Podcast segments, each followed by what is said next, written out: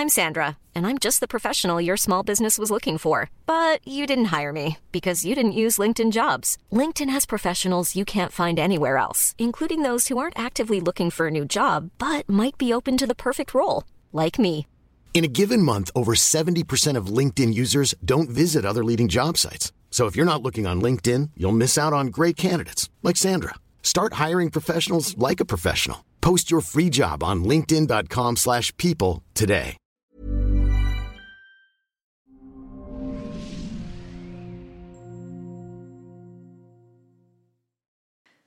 Hola, soy Natalie Marcus, especialista en medicina mente-cuerpo y nutrición funcional. Bienvenido al podcast Las Tres R's. Siempre podemos resetear, reparar, regenerar nuestro cuerpo y nuestra vida. Y más con las técnicas y herramientas que nos viene a dar hoy mi querida invitada especial Ana Paula Domínguez. Bienvenida. Gracias, Natalie. Hasta que se nos hace estar aquí en tu podcast. Nos tocaba. Ya. Ana, eres especialista, directora en el Instituto Mexicano de Yoga. Trajiste a México la yoga, la meditación, la medicina ayurveda, las respiraciones desde tu punto de vista, desde tu personalidad carismática, llena de luz. Has sido maestra de muchísimos alumnos. ¿Sí o no? Pues así como traer el yoga y el ayurveda, no, pero sí he promovido, sí he estado apro- aproximadamente, bueno, cumple 19 años el Instituto Wow. Mexicano de Yoga y ha sido picar piedra. ¿Cómo fue traerlo a México? Pues más que nada lo que yo, eh, yo practicaba Kundalini Yoga y regresé, o sea, más bien desde niña y luego me fui a estudiar medicina ayurveda a Estados India. Unidos. Y a la India también. Y luego a India también. Y cu- cuando trabajaba con Dieter Lenoir, que yo quería ser su aprendiz, pero me puso a organizar sus cursos y a escribir sus manuales, entonces eh, descubrí el Hatha Yoga. Y también cuando había estudiado Ayurveda y empecé a practicar Hatha Yoga y había un gran desconocimiento sobre los distintos estilos de yoga. Entonces yo en ese momento dije, algo tenemos que hacer, la gente se tiene que enterar que, que está el Iyengar Yoga, que está el Ashtanga, que está el Hatha, y así surgió el primer encuentro nacional de yoga, Ok. que este año cumple 18 ediciones. Guau. Es una locura, ya va a ser Una un locura. mayor de edad. Y de ahí surge como, como que siempre he tenido este, esta, me gusta mucho reunir a gente de, que tiene distintas tradiciones y distintos conocimientos y juntarlos en, en, en, foros, que es como lo que he venido haciendo. Y me encanta. No, es verdad, porque lo que dijiste, sí, yo he tenido contacto con muchos maestros de yoga en México, ¿no? Como Gerta Rock, que fueron las pioneras, Alicia Ramos, pero lo que tú hiciste es algo muy valioso. Traes a los mejores especialistas de cada área, ¿no? Del mundo, porque yo he visto, yo he estado, he sido testigo de estos, de estos congresos, es un congreso, es un evento, y cada uno le da su lugar. Y has tenido maestros maravillosos. Ha sido padrísimo el, el camino. Eh, me acuerdo mucho de cuando traje a Tenzin Wangyal al Rinpoche de la tradición del Won budismo. Fue una cosa, no sé por qué me acordé de, de. Tenzin en ese momento. Porque finalmente creo, Natalie, que así como hay distintas marcas de coches, y a, a ti te gusta más uno que otro, en el yoga es lo mismo, son como diferentes caminos y linajes, y no todo el mundo se va a conectar haciendo un yoga muy físico como el Ashtanga, cuando lo que a lo mejor necesita es detenerse y meditar y cantar un mantra y respirar. Entonces creo que, que la belleza del encuentro de yoga es eso, que, que les ofrece a todas las personas como esta posibilidad de probar distintas herramientas y decir, mira, aquí esto es lo mío. A mí me pasó mucho que, que yo pensé que lo único que existía era el Kundalini Yoga y cuando descubrí el Hatha Yoga dije, qué delicia, que puedo sentir mi cuerpo, puedo estirar los músculos, o sea, conocí otra parte del yoga que no había conocido porque estaba muy enfocada en los mantras, en la respiración, en, en, en, otra cosa mucho más enfocada a la energía del cuerpo sutil, ¿no? no tanto a la parte física.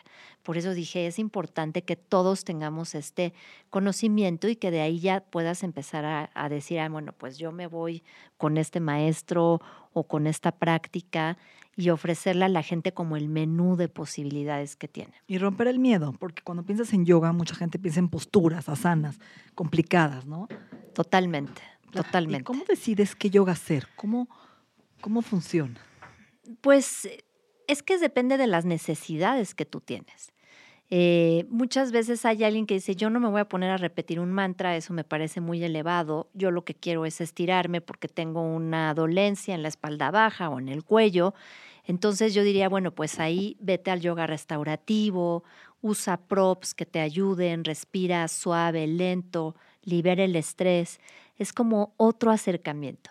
Pero a lo mejor un chavo de 20 años dice, yo lo que quiero practicar es Ashtanga Yoga porque me vas a poner tres minutos en una postura y ya no quiero. Y está bien también. Entonces el Ashtanga Vinyasa Yoga, que es como mucho más fluido, ¿no? Desde que arrancas la primera postura hasta que termina la clase, no te detienes. ¿No? Es, es, es, cardiovascular, sudas. Y sudas, es mucho más físico, pero a lo mejor hay alguien que tiene realmente un tema emocional fuerte, depresión, adicciones, falta de motivación, etcétera. Yo ahí les diría, vayan por el Kundalini Yoga, porque inmediatamente vas a reconectar o sea, creo que a nivel de el recableado mental, ¿no? Del cerebro y de las emociones con el Kundalini Yoga funciona porque lo que haces en Kundalini Yoga es que sostienes mucho tiempo una postura.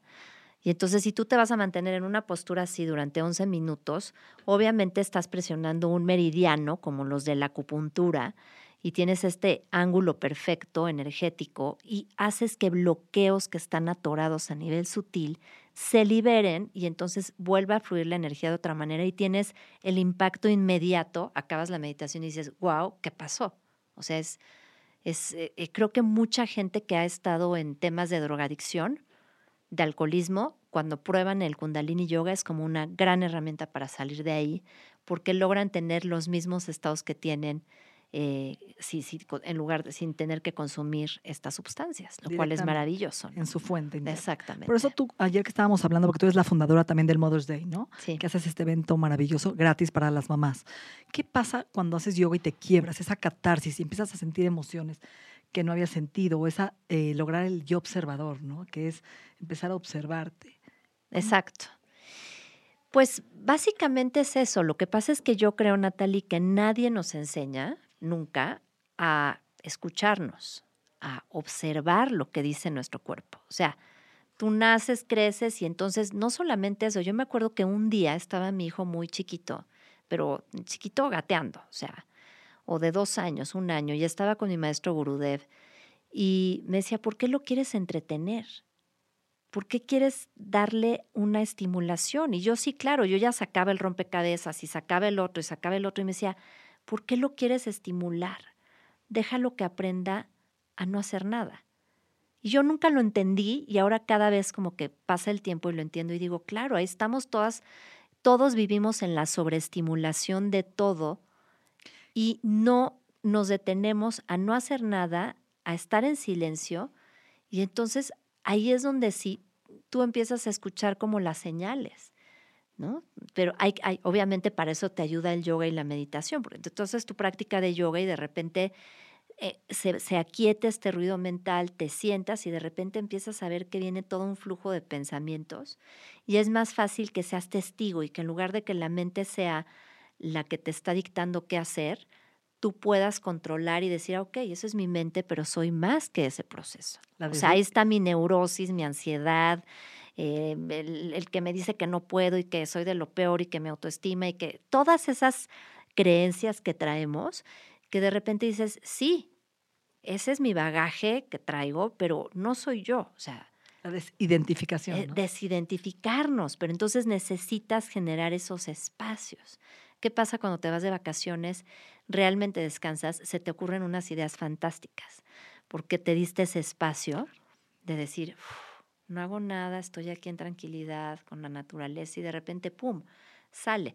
Pero no nos damos esos espacios, estamos constantemente sobreestimulados por la televisión, el WhatsApp, las notificaciones, las redes sociales, y eso es lo que nos está enloqueciendo y está enloqueciendo a los chavos hoy en día. Entonces, qué importante reconectar y enseñar a los niños a reconectar. Estaba escuchando a Dan Siegel, en, porque mi hijo está en, en la pubertad, y entonces decía que los chavos en la adolescencia justamente de repente tienen esta onda de buscar el peligro, ¿no? Entonces... la dopamina, ¿no? La dopamina, ¿no? Entonces decía este cuate, si tú lograras enseñarle a tu hijo a que tuviera la intuición y cerrara sus ojos antes de hacer algo y dijera, esto es peligroso para mí o no, a lo mejor lo estás salvando de muchas. Yo me acuerdo en la prepa yéndome en insurgentes en sentido contrario saliendo del Rockstock, neta.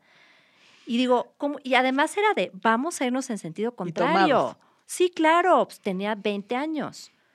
Entonces, estas cosas, si yo hubiera, si te hubieras detenido, no lo haces. Entonces, ¿qué cosas les tenemos que enseñar a nuestros hijos?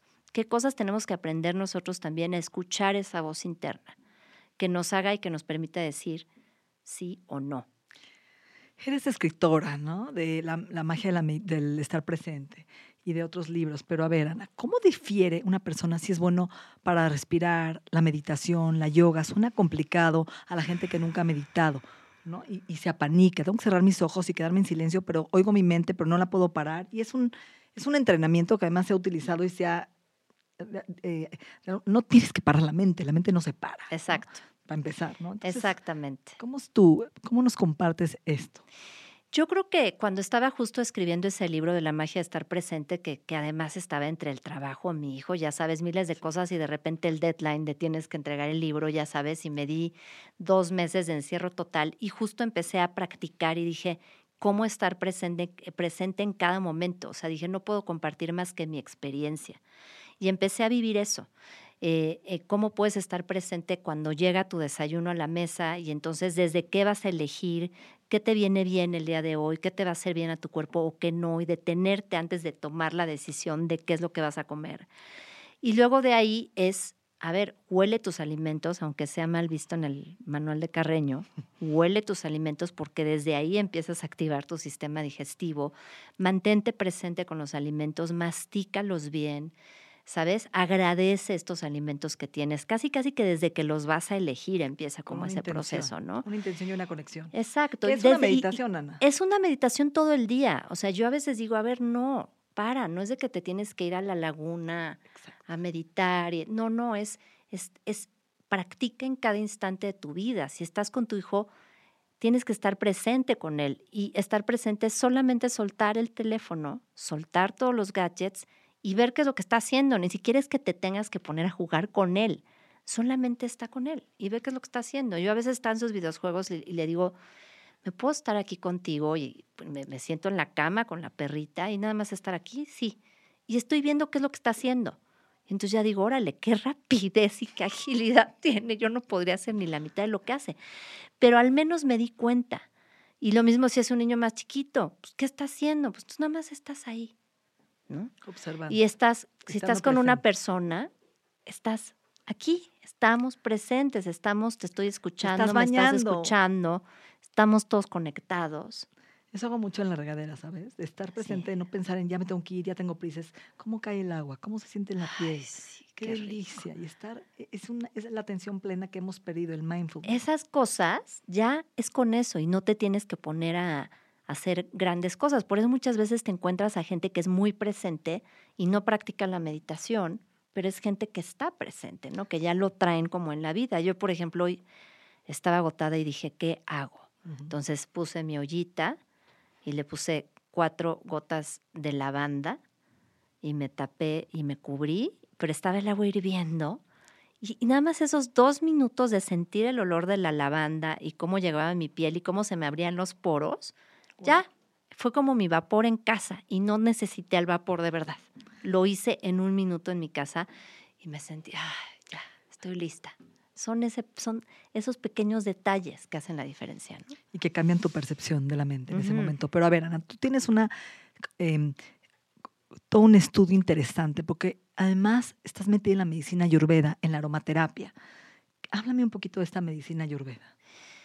La medicina ayurveda es fantástica. Yo conforme pasan los años digo, mira, con el conocimiento que, que tengo de la ayurveda, nunca dejo de aprender. O sea, es así como todo el tiempo me están cayendo veintes porque finalmente la ayurveda es un sistema de medicina tradicional que, que nace en la India a través de la contemplación, en donde justamente estos seres se sentaban a contemplar la naturaleza y decían, de qué estamos hechos los seres vivientes, ¿no? Entonces, tanto los animales como las plantas, como los seres humanos, pues todos estamos hechos de los mismos elementos que tienen ciertas características y cualidades. Y entonces empezaron a observar eso y empezaron a, a, hacer como toda una relación de cómo se manifiesta en el cuerpo la tierra, el agua, que bueno, eso es todo un podcast, ¿no? Este, todo, todo un tema que tendríamos que, que, que platicar, el fuego, el aire, el espacio, cómo se manifiestan en nosotros eh, cómo se expresan en desequilibrio y en equilibrio y cómo podemos equilibrar esos elementos para encontrar nuestra armonía. Y es toda una observación que uno tiene que hacer en, sí mismo. Por eso te digo que yo sigo aprendiendo todo el tiempo, porque todo el tiempo me doy cuenta y digo, a ver, me hace falta tierra, me hace falta contención, o no, estoy muy aletargada, necesito más aire, ¿qué voy a hacer? Y son como, como como exploraciones que, que una vez que la entiendes, es como ese lente, tienes toda tu vida para seguirlo explorando y aprendiendo toda la vida, porque finalmente pues es parte de nosotros, es como una introspección que tú haces, ¿no? Y que en este tipo de medicina no hay mal o bien, no hay error, no hay enfermedad, es sinónimo de desequilibrio, ¿no? Y que cuando llegas a este equilibrio, esto estás dándole a tu cuerpo o más fuego, o más tierra, o más aire, o más éter, empiezas a sanarte. Y, y, lo hacen a través del pulso, ¿no? Y a través de la alimentación. Me encanta porque finalmente la ayurveda se le conoce como la madre ciencia de las ciencias de sanación. Entonces, todo esto que ves por separado, la aromaterapia, la geometría sagrada, la herbolaria, la alimentación, el yoga y la meditación, haz de cuenta que la ayurveda, todas esas son sus cajitas de herramientas. Entonces tú en la ayurveda vas a usar todo eso, aromaterapia, cromoterapia, geometría sagrada, meditación, posturas de yoga específicas para curar un desequilibrio específico. Entonces, una vez que tú entiendes cuál es el desequilibrio, dices, ok, yo no me tengo que parar de cabeza porque solamente voy a generar mucho más fuego y no es lo que necesito si me estoy sintiendo súper irritable. Necesito una postura hacia adelante que me lleve con la tierra, que me conecte con la devoción, no con la irritabilidad. O voy a hacer esta respiración que me va a calmar y que va a refrescarme, ¿no? Como eh, inhalar el aire por la boca y exhalas por la nariz lento. Y entonces ya haces cinco de estas e inmediatamente sientes cómo se refresca el cuerpo. Y es algo que ya inmediatamente sabes. Y dices, ya me estoy poniendo neura, ¿qué puedo hacer? Pues voy por un agua de coco porque necesito una cualidad contraria que contrarreste el fuego, ¿no? Que es algo frío. Entonces tomo un agua de coco, me meto al agua fría, hago una respiración, hago esta postura, me pongo una aromaterapia como menta que me va a refrescar. Y así, con todas las cosas. Y entonces todo puede ser eh, un veneno o una medicina dependiendo de quién eres, en qué momento de la vida estás y qué está desequilibrado en ti. Y eso es una sabiduría maravillosa, magnífica. Wow. Ana, tres consejos que te gustaría dar. Dame un consejo de aromaterapia práctico. Ya sé que podríamos hablar tú y yo 150 horas y hacer 150 podcasts increíbles, pero déjame algo así. A ver, ahorita que estamos viendo momentos de cansancio, de fatiga, de desesperanza, de ansiedad, de depresión, ¿no? Un consejo de aromaterapia, otro de meditación y otro de ayurveda. Mejor te voy a dar tres consejos. Uno para calmarte, uno para refrescarte y uno para revitalizarte. Me encanta. ¿no? Entonces, si estamos ansiosos, estamos caóticos, estamos neuróticos, esto quiere decir que hay un exceso de aire en el cuerpo y lo que necesitamos es básicamente regresar a la tierra y al arraigo. ¿Por qué? Porque estamos volando en el éter. Entonces yo ahí te diría, eh, eh, hay una ley en el Ayurveda muy linda que es similar aumenta similar, todo se cura por fuerzas contrarias. Entonces, cuando estamos en exceso de aire, necesitamos tierra. Hazte un potaje con cualquier cosa que nazca de la tierra camote, papa, calabaza, zanahoria, lo que sea, así los pones todos en la licuadora con un ajito, con un poquito de jengibre y eso te cenas y eso te va a tranquilizar y te va a calmar o también un té caliente, mete los pies en sales minerales, vete a caminar con los pies descalzos, esas son actividades y bueno, también puedes usar un aroma como cedro, como vetiver que te van a ayudar y lavanda que te van a ayudar a tranquilizarte. Luego, cuando estés muy irritable, que es un exceso de fuego, de calor, que te sientes que quieres matar al otro, que estás muy perfeccionista, que te quieres controlarlo todo y que quieres como realmente estar más tranquilo y más refrescado, entonces evita los alimentos calientes, evita el picante, el alcohol, el tabaco, porque todas estas cosas van a exacerbar el fuego. la cúrcuma el y el jengibre y el No, la cúrcuma es caliente. También es caliente. Entonces vamos a necesitar algo mucho más fresco, como por ejemplo menta. Tómate un té de menta. Huele algo como por ejemplo el geranio que te va a refrescar, el aceite esencial de rosa, la menta, el jazmín. Todos estos te van a tranquilizar. Toma un agua de coco, como te decía, bañate con agua fría y Un prefiere las verduras. Ándale, qué delicia. Un helado incluso, si estás muy neurótico, algo que te baje y haz esta respiración que les acabo de enseñar, inhalando con la boca en forma de O y exhala por la nariz cinco veces y eso te va a ayudar. Y si estás en el letargo, en la flojera, en la pesadez, en- sin fuerza de voluntad, eh, no quieres hacer nada, la vida es todo mal y estás deprimido, entonces lo que necesitamos es estimular. Y aquí sí, todas las especies, todo lo que sea, comida Canela, hindú, cúrcuma, canela, Curry. Todo, romero, albahaca, métete a un baño de vapor, ponte a saltar, sube los brazos al cielo, salta la cuerda, escala, eh, métete a un baño de vapor, a un temazcal, todas estas cosas que te, este- que te estimulen para que realmente como que salgas de ese estado. Gracias, gracias por ser mi amiga, Ay, te adoro, Natalie. por estar aquí, mucho que exprimirte y, y sacarte para compartir, porque cada día te aprendo más cosas. Ay, eres un encanto, Natalie. Gracias por invitarme y te quiero mucho. Gracias.